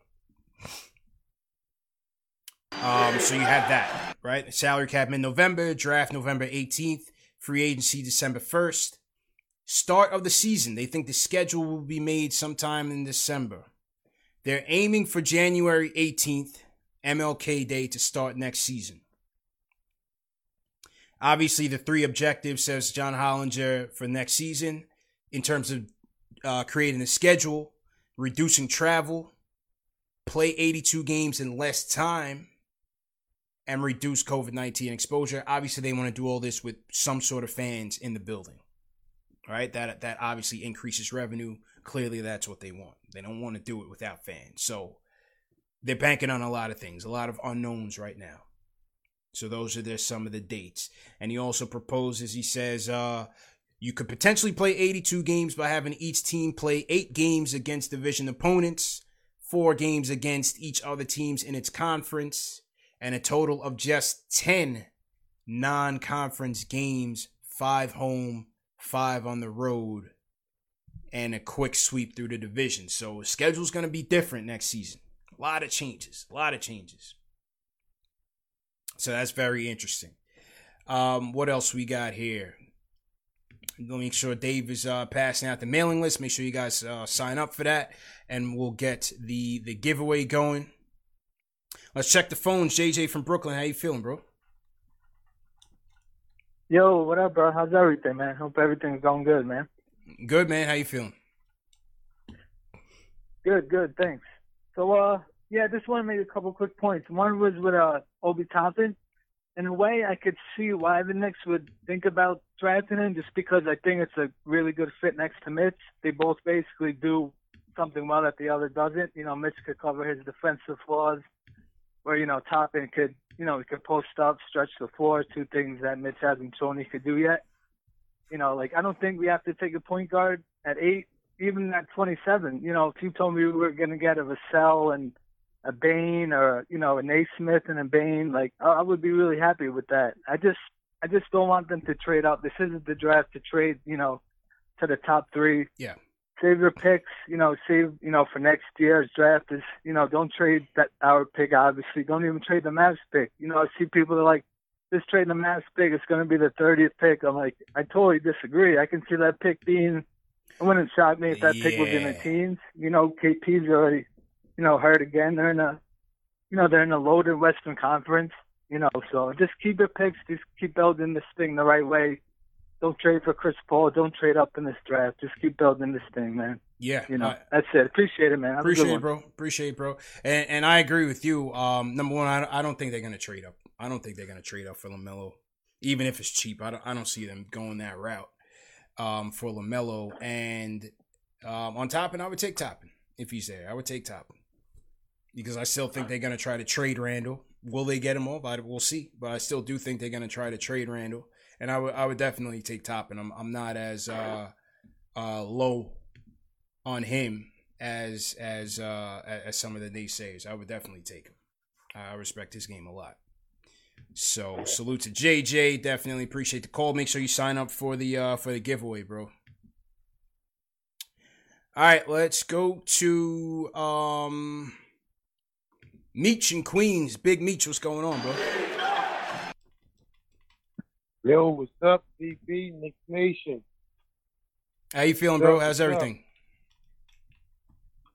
How you doing, man? I, I I live in Queens Village, but I recently moved to Jamaica, the island. So you got fans out here in Jamaica, man. Of course, of course, I got fans out there in Yeah, Jamaica, man. man. Big up all the yard men, then, man. Of course, no question, bro. No question. Where, where in Jamaica are you, bro? In Kingston, in Kingston.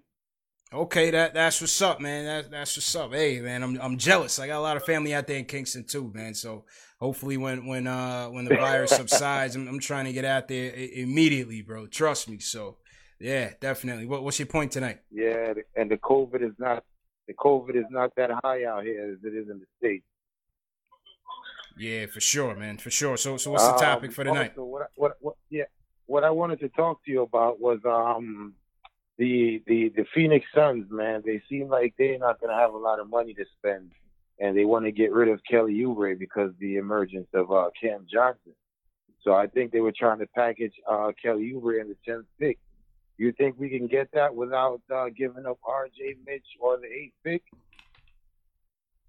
I mean, I, I wouldn't be trading RJ Mitch or any or any pick to, to go get Kelly Oubre. Appreciate the call, but um, listen, if there's a swap to be made for eight and ten, and and maybe some other considerations by Phoenix, and you're gonna get Kelly Oubre out of that, I would look into that.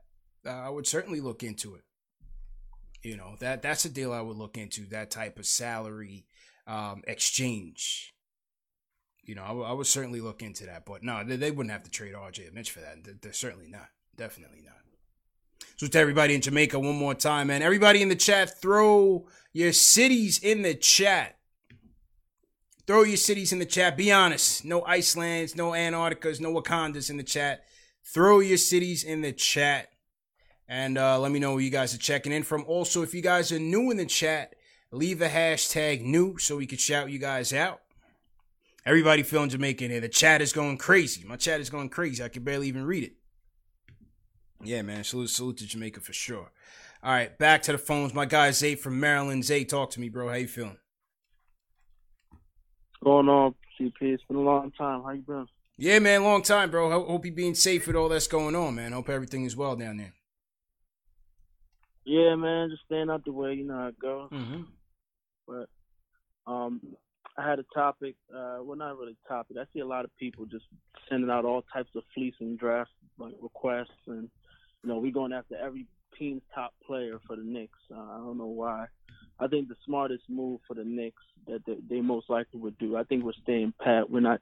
We're not doing any splashy moves this year. It makes no sense. I think this is the most inconsistent um, off season of like in a while. So I don't think they're gonna make any any any moves. I think they're probably just gonna stay pat, bring back a majority of the players from last year, and pretty much focus on developing the young guys with whatever shooters we have. Um, I think that's the smartest idea, just because you know we do have shooters. We've had shooters, a lot of uh, career shooters we we had on the team last year. Yeah. The problem is that they were never put in the right position. There's no reason why uh, some of the players were bringing the ball down the court and stuff like that. So I think they're going to focus on just playing better basketball, smarter basketball this season, season coming. And we're not going to go after no big free agents because there's nobody out there. Uh, as far as the draft, same thing. I don't think I don't think that we're going to do any big trade ups or trade downs or do any any craziness. Um, I think it's just best player available. The the, the the the talent across the whole draft isn't like the margin of talent isn't that great where you're going to trade up or down for a player. Um, I think it's all about best player available and fit. And uh, so, I mean, I think it's it's going to be a very straightforward off season. So, I mean, I hear a lot of fans like throwing out all types of trades, and and it's just it's crazy. But I, I don't I don't think that's going to happen though. That's that's just my opinion on it. All right, um, appreciate appreciate the call, man. I, I mean, my take is, like I said, Yeah. from when I from Ian Begley, what he was saying was that they're gonna they're gonna compete. I mean, you know, when I say compete, I want to be careful by saying I ob- obviously no player, but they're gonna push to to to be a respectable team out there. So you're you think they're gonna bring back all these free agents? I don't. I think they will keep Taj. Um, I think they will definitely keep Bullock. I think he's the most valuable piece they have from a contract perspective. He's de- you know dirt cheap, and I hate to say that you know they got making money, but it's a, it's a very favorable deal for them in terms of his production and usage as well. Um, but I do think with the cap space they have, they will go out and go get more of those one year deals, those one year balloon contracts. And I think that's how they should be using the cap. They should be either taking on a contract that the team can't afford, but that a guy that's still going to help the team, or use that, do a Mook type of deal because they can afford to do it. And maybe you have a guy like a Mook that helps your team in the short run that you can then flip and get another draft pick. So I think those are ways that they can go ahead and use the cap. I do think the, the Chris Paul stuff is real in terms of interest. How much they will, you know, bend in terms of price, we'll see. I do think the Chris Paul stuff is real. I told you guys about the Conley stuff. I do think that is real in terms of their interest in going after a guy like that. Um, I'm hearing now the Oladipo talk is real. Uh, Macri had mentioned it. I believe uh, Berman had mentioned it as well. And now I'm hearing it. I heard that just today from my source that the Oladipo interest is real. So it's it's a lot there, man. It's a lot there. But again, it just goes back to having options. Having options in this off season. You know, Oladipo, I wouldn't I wouldn't go for it but I believe that you know there's a price. There's a price, and and I think they're not going to overpay for them, but I think that they they would be interested. Uh, I think that I think they will be interested. So again, it, it's all about options. But I do think that this roster is going to get a bit of a turnover. I do think this roster is going to get a bit of a turnover. Yes, they did bring in Ellington. They did bring in Bullock. Um, they did bring in the three point shooters uh, just uh, a lot of it didn't work. But I think a lot of it was you, you, just didn't start off properly. You know, with the lineup of a Payton and RJ and Mook and Randle, you know, you, you weren't gonna utilize your shooters in the best way with that lineup. It just was not optimal based on the individual pieces that you had. So we we we shall see what happens there. We we shall see what happens there. But um, yeah, you know what I'm hearing on the Oladipo topic is that he wants out. What will be the price for a guy who's in his lame duck free agent year? You know, what will be the market for Oladipo? It's going to be interesting. I'm not in, I'm not, you know, very much I'm not really interested in him to be honest. You know that Stephen A. meme on Twitter where he's like real stone faced. You know that that no reaction. That would be my reaction to getting Oladipo. But again, if you're gonna get him on the cheap, I guess I, I'm not a big fan of trading for a guy that's gonna be a free agent anyway, because you're gonna give up assets, and then if you plan to keep him, you got to pay him. You know that that's a double that's a double price. That's a double cost right there. So uh, certainly interesting. What do you guys think in the chat? I'm seeing a lot of no Oladipo. Yeah, I'm definitely uh, against it, but I'm hearing it. I think that the, the interest is real. The, the interest is definitely real. Let's go to ATL. My guy Leroy in the building. What's going on, bro? Hey CP, how you doing, Chief? Good man. How's everything? Hey, going good, man. Things going good. Man, wait a minute. Don't give up any assets, please, please, please. CP, I don't think people understand this. This draft is definitely being undervalued by mistake due to the fact that without an NCAA tournament, you couldn't see most of these players play. That's that's number one. Mm-hmm. The other thing is the draft prospects have had a development period that the NBA draft has never had before. These players have had time to develop that they never had before. We need to develop players. We really need to develop players. There hasn't been any Portsmouth invitational. There hasn't been no Chicago pre-draft. And and any call that talks about trading Mitch and RJ's got to be insane. That's crazy. Yeah. RJ, I think RJ was undervalued the entire year. This rookie kid who's young had all this pressure on him scoring, and we didn't have a veteran that was consistent anywhere on that roster. So we got, I think we really got more going for us this year than we ever had before, because we have the opportunity to really, really put together some good assets and do some good development for the first time in maybe, maybe 20 years. What do you think, Chief? I agree with you. I agree with you 100%. We got to be patient. I don't think they're going to make any any rush panic moves in this draft. I, I think they're going to keep it simple. Yeah. I don't see them going to trade up. Trade down, I, you know, I'm not a fan of trading down. I'm not, a, to, to, be honest. I feel like if there's a guy that a team wants at eight, you know, why aren't we taking that guy at eight? We yep. need everything. You know what I mean? We're, we're not like a Golden State yep. that can afford to do something like that. We don't have any talent on this team. We yep. need everything. So if there's a guy a team likes at eight, I don't see why I'm going to pass on him to let him have him, especially if, if it's in my division. Be talking about a Boston. So I would just pick. We got three picks in this draft. Maybe, as Wasserman said, maybe you go 27 38 and you try to jump up to, to get Lewis or whoever you want. Right. But I, other than that, I don't see them jumping up from eight, and, and I'm not so sure on the trade down either. And, and, and another thing, one more thing is, you know, we're judging the Knicks by the past, and there's nobody in that front office from the past. We don't have anybody in it from the past. Well, Perry Perry's there. You know, Perry's coaches. there. Perry's going into his third year. Consistent development coaches. Wait, wait, one more time. Say that last point again, Leroy. I, I lost that that last point. Yeah, this is the first time we've had development coaches and consistent a consistent team of development coaches in probably 20 years for the ball players that we have. I think this is the first time we've seen a team of coaches inside our structure to help develop ball players. I, I don't think people are taking a good look at that. We can't judge things based on what's happened in the past. Nobody's there. Yeah, but the uh, um the only thing I'll, I'll, I'll disagree with you on the one constant is Dolan. You know, Dolan is there, and and when the team starts losing, the fan base starts getting tight you know, he's got to let Rose and he's got to let Rose do his thing.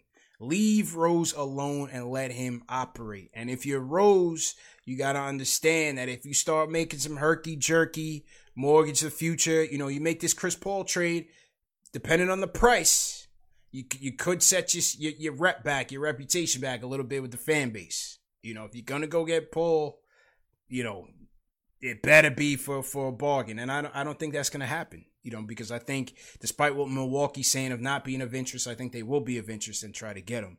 Philly on Chris Paul, I'm not so sure.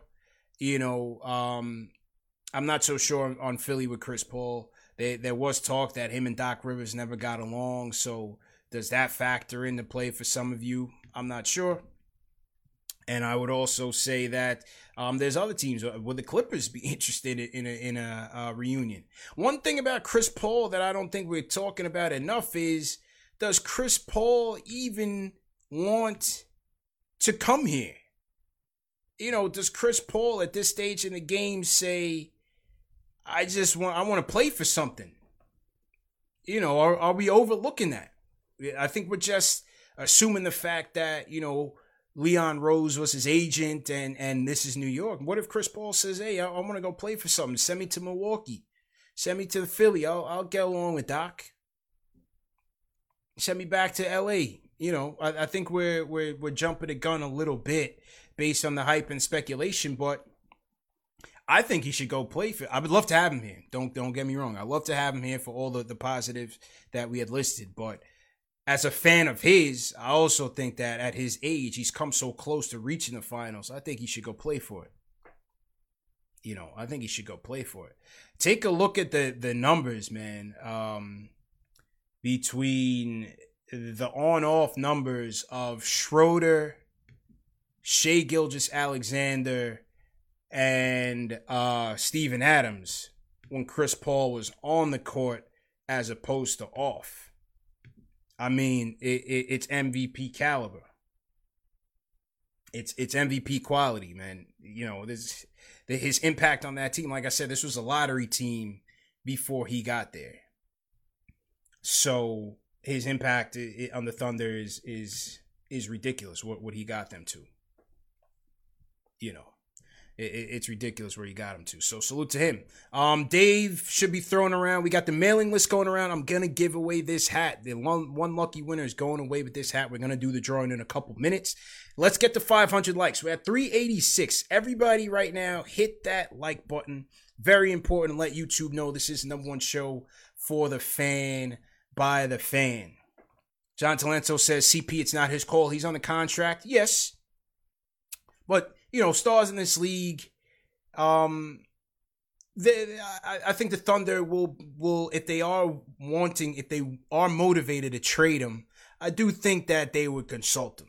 I do think that. Just, just a guess. Just a guess. Yes, he doesn't have a choice per se, but I do think that that they would consult with him potentially uh, on where he wants to go. You know, they already have a bevy of assets already. So we'll, we'll see. We'll, we'll, we shall see, man. All right, let's go to um, another call. Let's go to Joe from Ohio. Joe, how you feeling, man? I'm good, man. How you doing, CB? Good, man. What, what's your points today? Um, yo, I want to throw a trade over to you, man. Uh, see, see what you think about this. I saw, I saw, uh, I think I'm Bleacher Report, if I'm not mistaken. Mm-hmm. But uh, get, I, I'm kind of higher on Julius Randle than most people. Mm-hmm. But getting Julius Randle over to um, uh, Phoenix, right, Mhm. uh, and, and some balancing of their roster. They got, you know, they got tons of shooters and whatnot. But getting Julius Randle over to Phoenix, and then um, getting back uh, Kelly Oubre. It sounds like they're trying to get get off of him because they played best in the bubble without him, and then uh, swapping uh, our 27 for their 10, so they can get obviously less on the uh, cap and whatnot, um, but and, and kind of still get somebody who can be rugged and, and down there with with uh, with Ayton, man, and obviously have give them a little bit more flexibility to their roster with all those shooting all that stuff. So Yeah, so you're saying say, man, you're doing a great job, dog. Keep it up, man. Uh, us as Knicks fans, we love you, man. Appreciate it. Appreciate it, man. Definitely appreciate it. So you're saying Julius and 27 for Oubre and 10? Did he hang up? Yeah, I, got, I think he, I think I lost him. Julius and 27 for Oubre and 10. What do you guys think about that in the chat? Julius and 27 for Oubre and 10. It'd it'd be interesting. Uh, listen, I'm not trying to give away Randle, man. I, I think I think you know a lot of times people think, uh, you know, I, don't like Randle. I like Randle a lot. I think he's a, I think he's a great kid. I think he, he came here. He, he works hard. May not be the sharpest tool in the drawer on on both sides of the court. You know, it's a tough game to play. I think the problem with Randle is that he he's playing out of his role and that dooms a lot of guys that come here and why and that and that's why they they're not successful here a lot of these guys the same thing with tim hardaway jr most recently in that you pay these guys a ton of money they come here and they're the number one number two option ball dominant and that's not their role i think the reason why uh i think the reason why you know he did so well with the Pelicans is that he he number one is Anthony Davis's team. Number two is Jrue Holiday. You know what I mean? He he he, was playing. He didn't have to force the issue. He didn't have to. He didn't have to force the issue. So I'm not just trying to give him away. I want to make sure that you know any trade is going to benefit this team. I like Oubre though. I definitely like Oubre. Oubre in 10, Randle in 27. Let's see. Certainly, certainly be interesting. Be inter- in, intriguing trade. I would say that. But yeah, somebody in the in the chat said uh Suns don't need Oubre. Well, yeah, I mean Mikal Bridges is, is doing his thing, and, and now you see Cam Johnson doing his thing as well. So Suns look like um, you know, they they're gonna be doing it. I think having played well in the bubble, 90 seconds. having played well in the bubble, I think uh, they're gonna look for a more established player. I think to to to get them over the hump. So let let's see what happens there. All right, Dave should be sending me the list. Make sure you guys join the mailing list. How many entries we got so far? We got. Whoa. Everybody wants a draft hat tonight. 429 entries. Wow. All right, let's do it. Hit that thumbs up button on for you boys. First off, let's hit that thumbs up button for you boys. Salute to Jay's official in the chat. Salute to everybody worldwide, wherever you're checking in from. Salute to my guy J. Cole from St. Louis. Andy checking in from Englewood, New Jersey. We got JC, Honolulu, Hawaii. Josh from San Diego, always checking in. Steve Holler checking in from Phoenix. We have uh, some Dubai's in here. Salute to everybody on Team Hashtag New. Uh, let's definitely hit that thumbs up. We're at 424 likes, 1,000 people. We're getting ready to do the giveaway. We're giving away this Knicks draft hat. Not this one in particular, a fresh one. Um, this is a fresh one that you're going to get. So make sure that you sign up. We're going to do the drawing in two more minutes. We're going to do the drawing in two more minutes. So make sure you get it in so we can give this thing away. Dave just put the link in the chat. So make sure you do that. Make sure you do that. All right, let's see. Uh, let's take a look. Let's let's do my giveaway music. Salute to all the mods. Great to be back on these weekly shows once again. Thanks a lot, Jonathan Wasserman and Bleacher Report.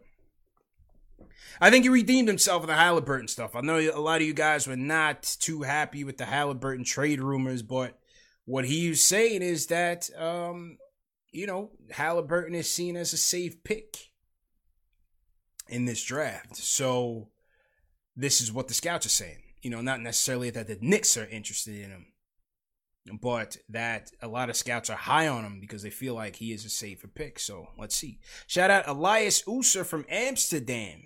I never got to Amsterdam in, in my younger days. It was always on the list. Uh, but we got Amsterdam here in New York, so we're good. Um, breakfast, Fortner, hashtag new. Salute to breakfast. Speaking of Amsterdam, somebody uh, mentioned Malik Beasley in the chat. Malik Beasley, you know, if Minnesota goes Edwards, what's the price of Malik Beasley in a little trade? Can you sneak him out? He just got into a little uh, uh, trouble with the law. Malik Beasley, I, I, think he was trying to run some units. I don't know. Let me look up what, what Malik Beasley do. We're gonna get to the drawing in a second. So to everybody in the chat, hit that thumbs up button for you boys. We're at uh, 444. We need 60 more likes hit that thumbs up button. If you didn't hit that like button on the video, make sure you get to it. Yeah, Malik Beasley here, uh, facing felony charges. Let's look at these. Uh, let's look at this report real quick. See what's going on. Malik Beasley here. What the hell is he doing? Felony charges, facing felony weapons and drug charges. Felony controlled substance narcotics and felony receiving, concealing stolen property. Sounds a little serious. Um, Beasley's police were called to Beasley's residence a day earlier, reported weapons offense. Reporting individuals told officers they had stopped their car in front of the house and a suspect walked up to the vehicle, tapped on the vehicle window, pointed a gun at him, and advised them to get off the property. As the victims drove away, the suspect was suspect was observed holding the gun up to his shoulder, pointing it at their vehicle. Officers set, set up a perimeter, locate the individual, and detected a strong odor of marijuana. Vehicle attempted to leave. Property was stopped by police. Three people in the car were detained, later released. Man who identified himself as a homeowner was outside yelling at the officers. Now, sound, sounds like a mess. it sounds like a mess for Malik Beasley. But uh yeah, I don't know. Sounds a lot more serious than uh than a little weed charge.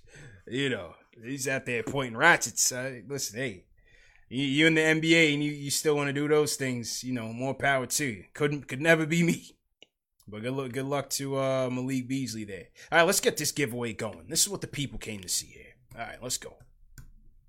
We're gonna get this uh, giveaway going. Set the people off right as the Knicks embark on another off season.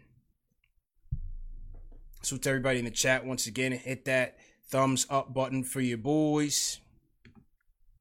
What's the chat saying on, on this Beasley topic? Malik locked up Beasley. Yeah, he's he's uh he's, he's definitely wilding out. Yeah, man, great show, everybody. Once again, definitely want to thank Jonathan Wasserman of Bleacher Report. Thanks to all the mods, everybody who tuned in from around the world. We appreciate it. 1,000 people on the check in. Yo, we did this four weeks in a row, people. We did this four weeks in a row. If you're not entertained, I don't know what else to tell you. But this is the number one show for the fans by the fans. So make sure you tell a friend, share these videos, comment on the video in the chat, comment after the video. Salute to the replay gang. Replay will be coming out later on tonight. And remember, this show is available in audio podcast format Spotify, Apple Podcasts, Amazon Alexa, uh, uh, iHeartRadio, everywhere. Just search for Knicks Fan TV and you will never miss another show. And uh, get some merch. Uh, certainly, so your, your, support is is um, appreciated. So definitely uh, get some merch. You can get some in the link below. Uh, John Talento always appreciate it. It's a CP great show. John Talento always in here. Always in here. And um, salute some more super chats before we go. Josh Small says uh, anything short of playoffs is a failure. That's how you gain credibility. You can develop and still be competitive. Knicks need to build a team in the draft and free agent markets too. No more excuses. I think they'll push for eight. Uh, I don't think I don't. I'm not sure. We'll see. We'll, we'll see what the team is that they put together. I think they will push for eight. Will they make that dramatic of a leap in terms of wins? Let's see how they respond to Thibs. But it's going to be a very uh, unstable season too. So we'll see. We'll, we'll, see. Frank Wilson, are we going to play Kenny Wooten? I'd love to see Kenny get some burn. Let's see if if uh, Thibs and Co respect him as a as a suitable backup to, to Mitch or Mitch and Taj as, as a third guy. De- Derek Avery, who do you think is the type of point guard the Knicks should get? Hey, I would take Hayes. I like Kira. I like what I'm seeing and hearing about Malachi Flynn. I would certainly look at at, uh, at those guys. Like Flynn, I, I like Flynn's edge. I, I, like Flynn's edge and his approach to the game. I, like those three. Those would be my my top three at the point. At, at, the point, you know, you still have the combo guards. You have Cole. You have Maxey there as well. Um, I would certainly gamble on it. But the Cole stuff is is is interesting, man. The Cole stuff is interesting, just in terms of what you're hearing about his attitude, and um, that, that's interesting. You know, how humble is, he going to be at the next level? I, I, think he'll have to do that because it seems like you know the, the scouts are very sour on Cole. Chico Fernandez says, I think you guys are underrating Hayes. Haliburton is a good player on a good team. That's how I feel about Haliburton as well. Knicks aren't good. Wasserman doesn't really like anybody in this draft. Chris Dada, no to Oladipo. Too many injuries and assets to acquire. I agree with you. Need shooters. Nesmith or Vassell. No to Toppin as well. He would have a bullseye on him on defense from day one. Thibs would bench him late in games time will tell, man. Time, time will tell on Obi. But I definitely appreciate you guys for tuning in. Once again, hit that thumbs up button one more time. And uh, we'll be back later on this weekend, man. Check you guys later. Peace. Whether you're a world class athlete or a podcaster like me, we all understand the importance of mental and physical well being and proper recovery for top notch performance.